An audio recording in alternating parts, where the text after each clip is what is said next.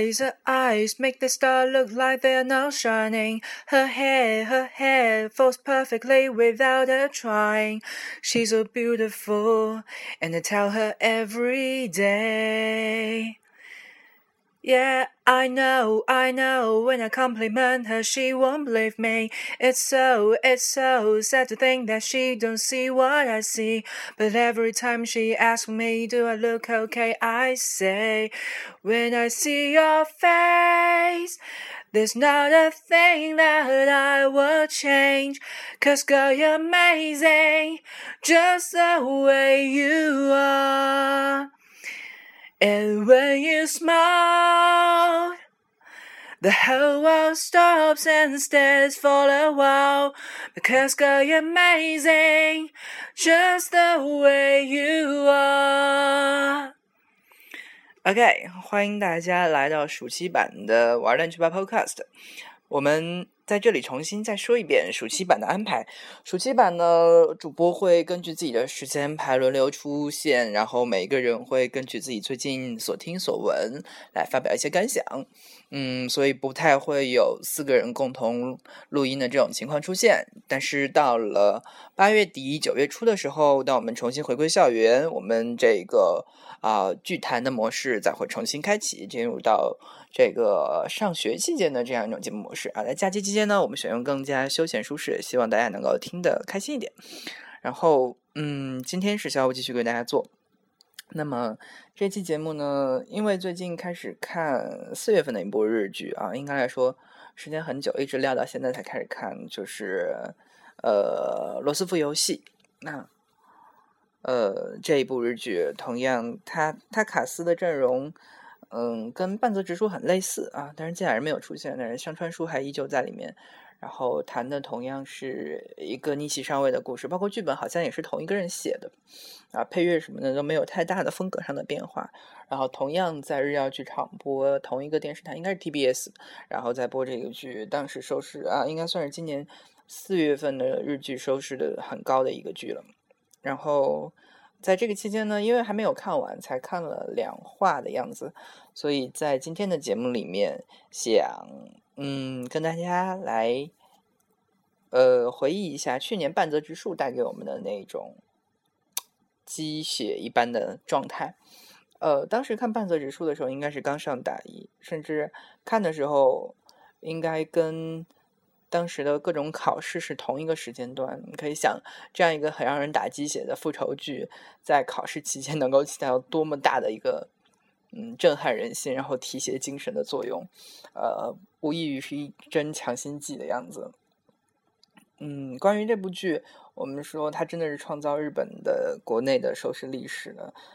尤其是那一天，大家记忆很深刻。就是微博上大家在传的，呃，有一个人走进了日本的一个洗脚房，应该是类似洗脚房还是宾馆的一个这个服务室一样的地方。然后每一个人的前面的椅子背上都有一个屏幕，然后在大结局那天晚上同一个时间，每一个人的屏幕上全部都是假人的脸和香川树的脸，就大家都停在这一档。啊，这档非常精彩的电视剧上，可以说它创造了近年来这日剧萎靡以来的一个高峰了。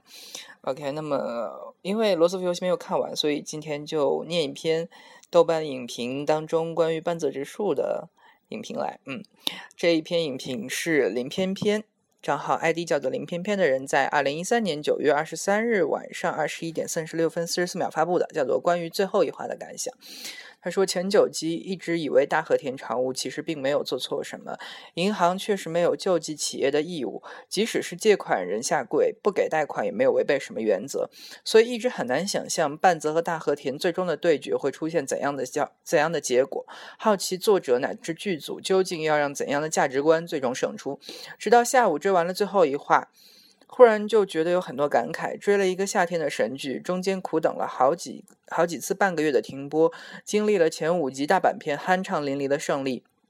最后等到这样一个结尾，感觉却完全是在意料之中，而情绪也不再像是盛夏时那般热血沸腾。尽管十月份还有芥雅人书的神剧《Legal High Two》接棒，不像以前那样每逢追到一部神作完结就会心里空空落落一阵，但最终终于觉得很有必要把最后的一些感慨记录下来。最后一话，大和田常务在上厕所时跟同事聊天，说到自己是因为提前得到消息，半泽父亲的螺丝厂的下游企业倒闭。于是急忙收回了对半泽父亲树脂螺丝厂的贷款，而这从画面设定上看，就多少有些猥琐和邪恶的一幕，恰好被当时年幼的半泽听到了，因此这份仇恨也在半泽的心中扎根。从半泽一家的角度来看，这显然是银行在关键时刻只考虑自己的利益，巧妙利用规则将合作企业出卖，并且将后者送上破产的死路。从银行的角度看，像这种贷款企业主要下游企业倒闭的情况下，收回贷款避免损失，显然是最符合自身利益的最优选择。大和田当时为了自身的职位以及晋升的前途做出这种决定，也是无可厚非的。从树枝螺丝厂所代表的日本企业家精神来看，大和田作为银行家是短视的、狭隘的。他。他为了一时的风险以及个人的利益而终止了贷款，而半泽在全剧第一集就用实际行动鲜明而直接的传达出和大和田完全不同的商业银行经营理念。半泽坚定的支持那家。坚持手工制造的制造业企业，认为是那样精益求精、不肯在原则上问题上轻易让步的企业支撑着日本。半泽在本质上认为，银行家不应该只是像机器人一样，看到晴天就借伞，看到雨天就收伞，毫无人情、冷酷至极。在他看来，银行家要重视人与人之间的交流。这一理念在情妇的对手戏啊，与情妇的对手戏当中展露无遗。半泽最终为钢厂老板的情妇专门连夜赶制了一份贷款计划。并鼓励他自己靠自己独立自主的努力来经营生活，并最终打动了他。事实上，半泽对这一理念的坚持确实打动了很多人，例如竹下，例如躺医院的那位老爷爷，例如酒店原来的会计，例如在大阪原来的手下三人组，乃至于酒店的少东家。而这些人也都一次次为半泽不断的以牙还牙、十倍奉还的复仇战斗送出了精彩关键的助攻。另一方面，这些人和半泽之间的交流也是这部剧最触动人心的地方，比如说那三罐饮料。我们不得不为这份人与人之间的信任和羁绊所打动，这无疑是满满的正能量。就像竹下最后对半泽说的：“正义会战胜邪恶，没有人忍心否认。”但是话说回来，作为银行职员，半泽却在像像是在做风投，在做天使基金，这是半泽太过于理想主义的地方。商业银行作为一个发展历史相当久远、行业规则相对完备、系统的经济组织，晴天送伞、雨天收伞，并不是没有道理的。我们很难说大和田常务是否就真的那么短视和自私，并且对于日本民族伟大的企业家执着拼搏的精神视而不见。一个行业在走入下行周期的时候，商业银行作为金融体系中的关键部门，有义务用收紧贷款的方式传播这一信息。这对于即将死去的企业以及里面即将失去工作的人们是残忍的，但对于整个经济体确实是有益的。也许随着技术的发展，有一天工业中就真的很少。再需要树枝螺丝了，这时候大和田就做对了事情。它代表着这一行业下游萎缩的需求，取消了对螺丝的生产，而半泽的坚持则是无谓的。市场中的事情终究是要求啊，终究是要由作为需求方的消费者来集体选择的。银行家只是间接代替消费者做出选择。大和田实在没有做错什么。而如果半泽坚持认为螺丝有着市场前景，坚持要为他投资的话，也是相对没有道理的，因为风投的风险。和贷款的收益，两者毕竟是不匹配的。冷血的按照规矩办事的银行和热心的救济企业的银行，恐怕一定是后者对于经济更加有害，或者说后一种银行其实无法生存。因此，半泽与大和田的辩论最终落得谁也没说服谁的结局。大和田说，半泽和他呃和他的话其实是一个意思，他认为。银行在宏观上支持着国家的经济，因此不能倒闭。而半泽认为，银行在微观上帮助人和企业实现经营的梦想，两者其实是没有矛盾的。大和田不愿为半泽的父亲贷款，半泽也不同意给西大阪钢铁贷款，都是出于他们对于经济、行业和经营者素质的理解。而两者恐怕都不是没有带上个人的利益和情绪去判断信贷的。所以，半泽和大和田有时候真的很像是一个人。他们是日本金融界下刚毅不屈的斗士，对这样自己经济专业的学生而言，都是出色的榜样。即便如此，半泽和大和田还是有很大差别的。也许差别就在于他们怎么看待人与人之间的交流这一个主题。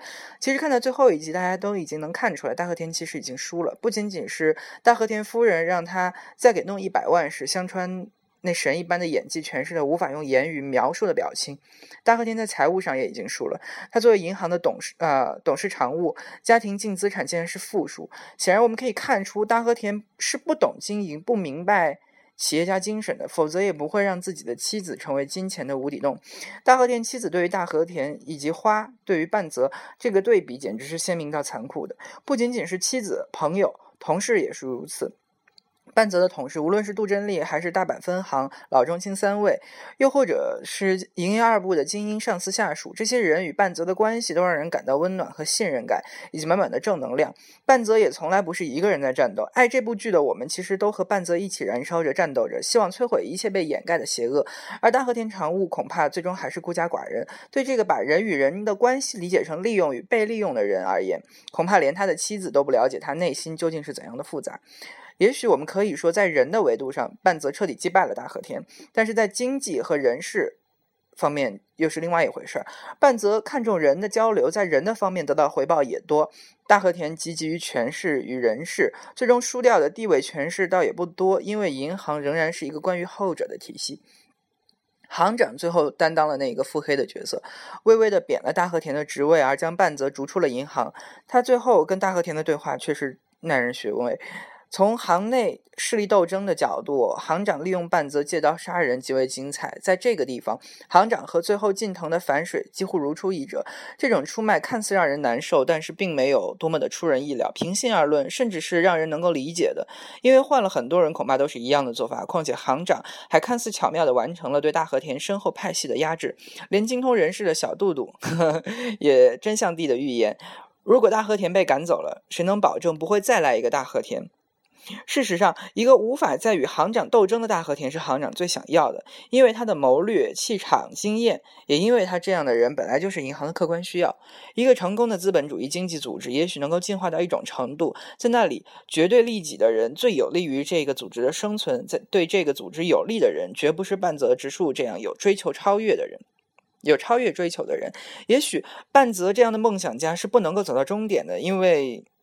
也许那与现实是不符的。银行就放在那里，很多已经工作的人站出来说半泽 too young to sample，多多少少是吃不到葡萄说葡萄酸的酸言酸语。还有一些人凭借一点点金融从业经验就死抠电视剧里的技术细节等方面的错误，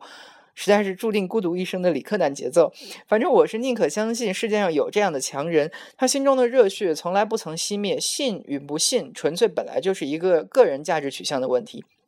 哪怕将来在自己工作中遇了些大小的挫折，也绝不会把责任推到别人身上来。也许有一种理解很对，半泽、杜真利、近藤其实是一个人，只不过作者把这一个人的三面拆成了三个好基友在一起战斗。所以那些怀疑半泽、否定这部剧的人，大可不必对自己的人生过于悲观，他们只是忘记了自己的一部分本性而活得有些畸形而已。OK，这是这个作者的理解。嗯，这篇文章现在在豆瓣的影视排行榜的那个影评排行榜上面应该排在第二位啊。目前为止，二零一四年的七月二号我去看的时候，它还排在第二位。呃，对于后面有一些嘲讽的话，我不做评判，但是对于情节的一些重新的构拟和解析，我觉得我还是比较赞同这一个 ID 作者的言论的。嗯，因为最近。呃，因为做这个有一篇类似于深度报道一样的稿子，呃，所以涉及到了一些问题。当你在作为一个记者，你作为一个主笔人，你在写下一篇对于你看到的事实进行反应的稿子的同时，会不会触动到有一些利益集团这样子？如果触动到他他们的利益的话，你在处理这篇稿子的时候，首先你会不会做一个呃遮掩？和让步，你会不会考虑说，我不要太明显用春秋笔法来做这个事情？其二是，当这个事情被利益集团发现，并且真正触动到他们的利益的时候，如果他们真的向这个主笔人提出一些很，呃，法律性的交涉。也好，或者是一些人身方面的威胁也好的时候，在这种情况下，我们该怎么去做？呃，让我不得不想起来半泽直树在剧里面的表现。按照我看这部剧的经验而言，我觉得半泽一定会很巧妙的去回击，他会找到各种各样的方式，通过他人与人之间的纽带去。很正面的摆出事实去回击这样的一个黑暗面的东西，但是我们实际上对这个东西已经有了潜意识的定义，定义它是黑暗面。就像我刚才说的啊，我不自觉的把这个词就使用出来。那么，究竟对于利益集团的利益被侵犯，也就是说，他们其中的某一些不想为人所知的事实，或者是一些默认的行业的潜规则（带引号的潜规则）被人们知道了以后，这个到底算不算是它的黑暗面？因为这个很有可能只是行业内部的一个潜规则，没有明摆着写出来，但是凡是入行的人就会了解到，而身处行外的人就像看一个黑箱一样，所谓的 K 科技意义上的黑箱，你从外部你看不到它内部运作，只有设计它的人以及了解它的这个运作原理的人才会清楚这个黑箱到底是怎么运行的。啊，这个让我觉得非常的有趣，因为作为一个。嗯，想写出一篇好的、高质量的稿子的人而言，你不可避免的会遇到这样一个问题。其中涉及到一些人，你可以用化名来处理；涉及到一些事情，你可以用 A、B、C、D 甲、乙、丙、丁这样的词来代掉。但是不可否认的是，一篇稿子出去以后，别人会开始猜测，尤其是在读者的基数这么大，当你。的受众足够多的时候，他就会开始猜测。包括你像《半泽直树》出来了以后，这部剧关于这部剧的猜测也有很多。他描写的到底是不是一个现实生活当中的缩影啊？因为很多人都会有这样的指涉关系。嗯，大家也会去探究这个问题，而且大家是在网络上的人来看，大家是非常津津乐道于此的，就是这种符号之间的隐喻关系。大家很喜欢一个东西没有说透，比如说像明星的八卦，比如说很有名的那个微博“关爱八卦成长协会”，他总是会在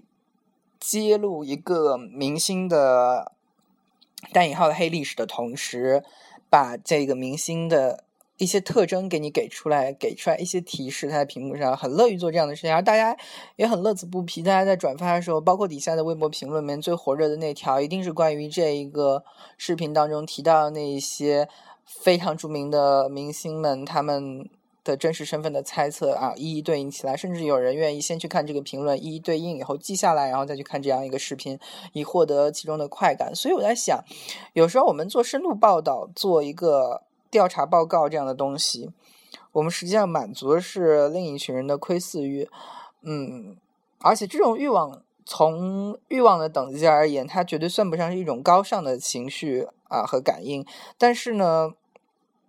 作为呃新闻或者说一篇报道的受众而言，它又确实是应该是我们这些主笔人所。关注的东西，他们需要什么，我们去做什么，这是一个很重要的、很重要的支持我们写下去的一个动力和来源。就好比如果你写出来一篇很精致的稿件，它的质量是非常好的，但是它就是阳春白雪呀，它曲高和寡的话，我相信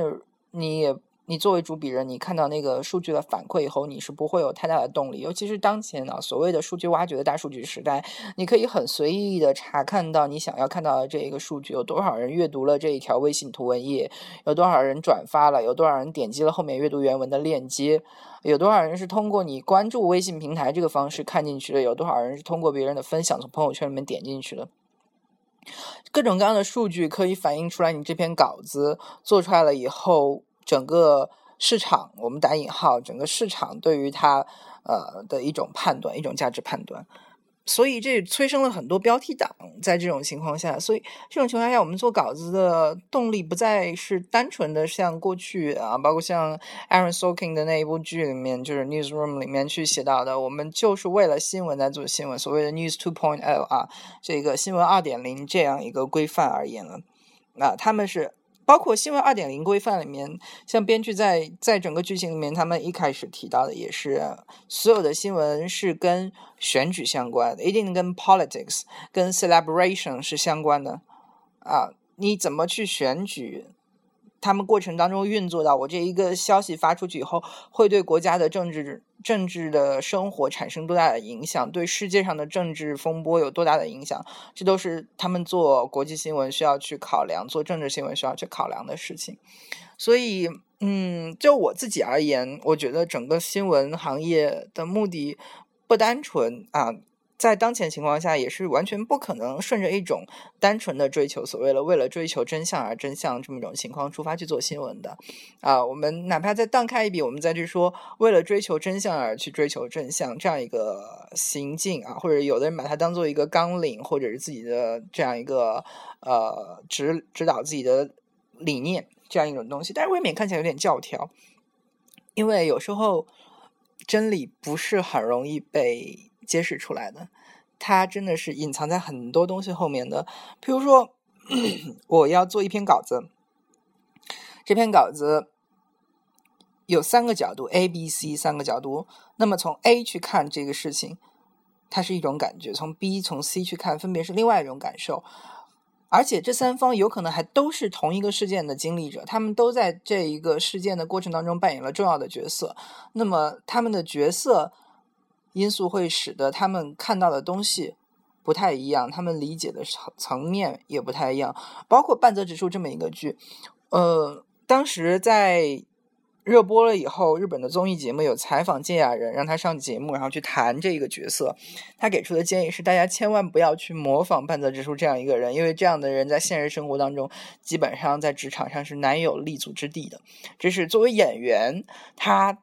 亲身投入到这个角色，可以说他是这个角色的化身。他跳出来以后，他对着现实当中的人是这样说的。而编剧他则可以认为这是他非常成功的一部作品。当然，编剧的反应我们不得而知。而作为受众而言，我们看到这个剧，我们感觉跟打了鸡血一样，非常的亢奋。我们会每一周准时的守候着这部剧刚刷出来，哪怕它是生肉，我们要先去录一遍，先把它看过还是怎么样。然后当它的字幕组给给出字幕以后，我们再跟着字幕再去看一遍，这样子。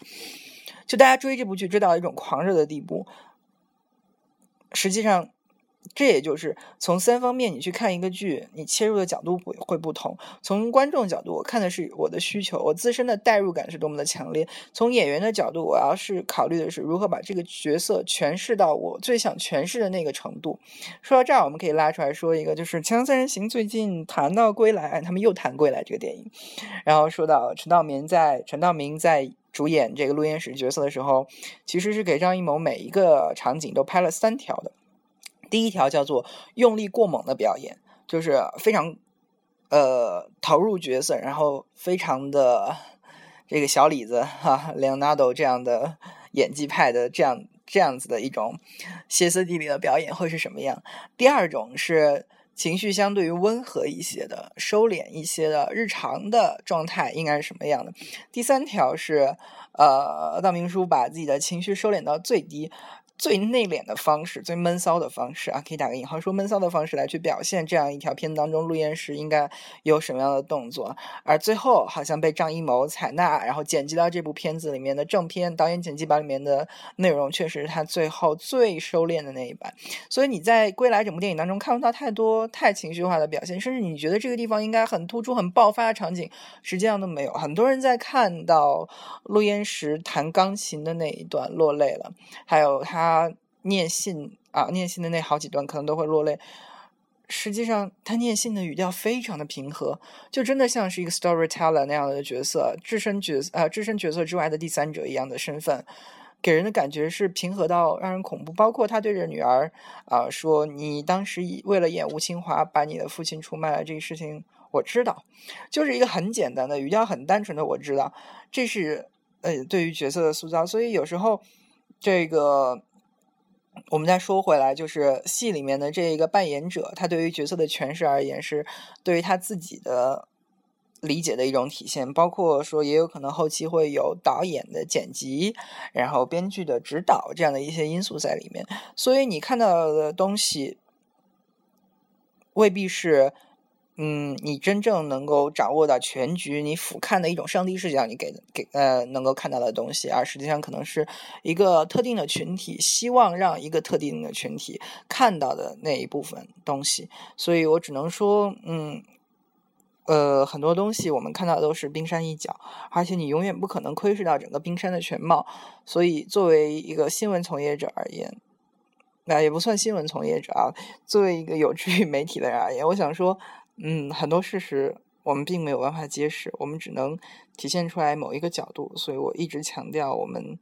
只是解解释出了、解构了一个事件的一个 dimension 这样子的东西，我们没有办法把完全的。呃，形象呈现出来，因为我们人人都不可能是上帝。而新闻报道当中最大的一个魅力就在于此：每一个人站在不同的角度上都可以说出来自己的故事，这个故事却依然是非常打动人的，每一个人都愿意去看。只是大家的价值评断。不要太单一，不要因为一篇文章里面的表述就有了一些情绪化的感受。可能作者在其中用了春秋笔法，你没有觉得，然后你就偏偏受到了影响，没有察觉到他，你偏偏感情又被他调动起来，这样的事情是非常恐怖的。一个人的情绪受到别人的摆布的时候，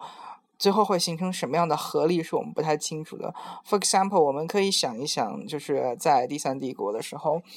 啊，对于人的情绪的利用，对于民族这一种概念的利用，究竟是如何如何的？相信这个是大家有啊，不说有目共睹，大家读过一些东西都应该有理解。所以，作为一个看稿人，作为一个阅读者，我觉得大家最好能保持一颗平静的心。所谓的 rational 的那一种状态，虽然每个人的解读一定是很自我化的啊，一千个哈姆雷特在自己的脑海中不停的盘旋这样子的状态，而且一定有一个最终最适合你的。但是在你形成这一个对于哈姆雷特的印象之前，一定要站在一个中立的角度，你不去考虑太多的情况，你不会被这个文章当中所使用到一些具有价值判断的词。影响到，我觉得这个是非常重要的一个事情。而对于我来讲，我自己写稿子的时候，其实最大的一个克制就是我的用词，就好比陈道明的表演一样，他在克制自己的情绪，我在克制自己的用词。每一个有价值倾向的词语，我在最后可能都会把它删除掉，或者换做一个不那么具有价值倾向、更中立、更客观的表达，让别人能看到我想要传达的是一种信息，传递的是一种信息，而不是一种。价值取向，如果是价值取向的话，那应该是新闻评论去干的事情。而这种事情，我们会发现，在网络上价值评断太多了，而且有一些话非常的难听，夹杂着各种各样的生殖器，夹杂着各种各样的三字经。实际上，大家看这种东西会看得非常的烦躁。这不是因我们对于一个事情发表态度的时候应该采取的一种模式，而相对来说，我更欣赏那些能够秉持着自己本来的意见去。监听各方的意见，然后把他们汇总下来，不断的调整自己对于这个事情思想的定位，然后给出一个判断的人。判断永远是一个动态的过程，你需要根据不同的得到的事实进行调整。我相信这样的人做出来的东西，他们说出来的话才能够最让人信服。OK，今天从半泽直树说起啊，说了这么多的事情，让我们最后再绕回这部剧上去。半泽直树二零一四年应该是这个复仇篇啊，暂定的，我估计还是十集左右的集数，呃，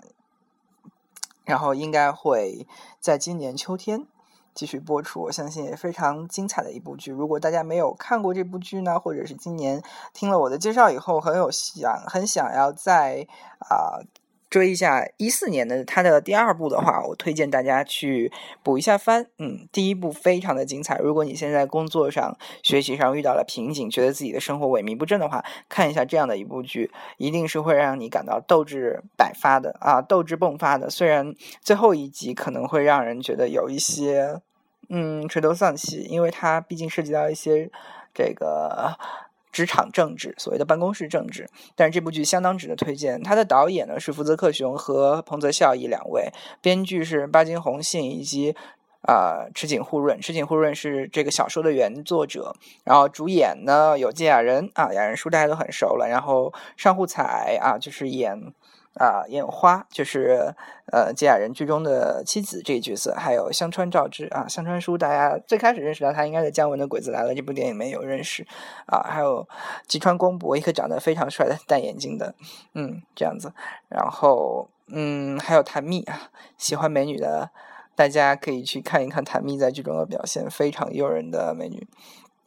最后我们来念一下这部剧的简介，因为肯定还有一些人不太清楚呢。二十世纪九十年代，背负着悲惨过去的大学毕业生半泽直树如愿进入产业中央银行，并与同期啊近藤直碧。杜真丽人朝着各自心中的目标而努力。看似光鲜的银行家们，在泡沫经济衰退前后，身心经历着难以想象的折磨。进入二十一世纪，产业中央银行与东京第一银行合并为东京中央银行。此时，半泽任大阪西分店的融资课课长。坚信人性本善的他，在履行职呃银行家职责的同时，坚守着普世的道义。高达五亿的日元贷款诈骗事件，将半泽逼到事业的悬崖边，也促使他。和只重明哲保身、趋炎附势、重利轻义的分行长，乃至业界高层彻底决裂，犹如螳臂当车、逆流而上的战斗。半泽能否凭一己之力改变这冷漠腐化的现状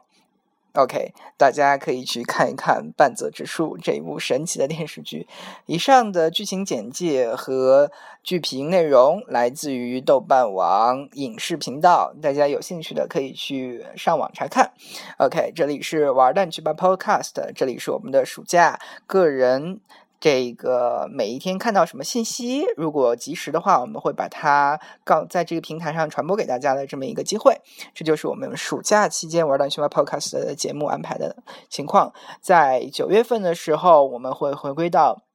原来的几个人坐而论道这样一种啊常规的节目模式。祝大家暑期快乐，夏天。如果感到太热的话，可以考虑开一下空调，但是温度不要太低，免得同事的人会觉得身体有些不适。OK，还是希望大家能够接纳各方的意见，然后再去综合一下空调的温度该定在哪里。这就是今天的玩蛋去吧，欢迎大家关注我们的微博账号“玩蛋去吧 Podcast” 以及我们的微信账号，搜索“玩蛋去吧”，在公众账号里面就可以找到我们的账号了。点击关，嗯，点击这个订阅或者是关注，就可以来和我们的四位主播进行勾搭。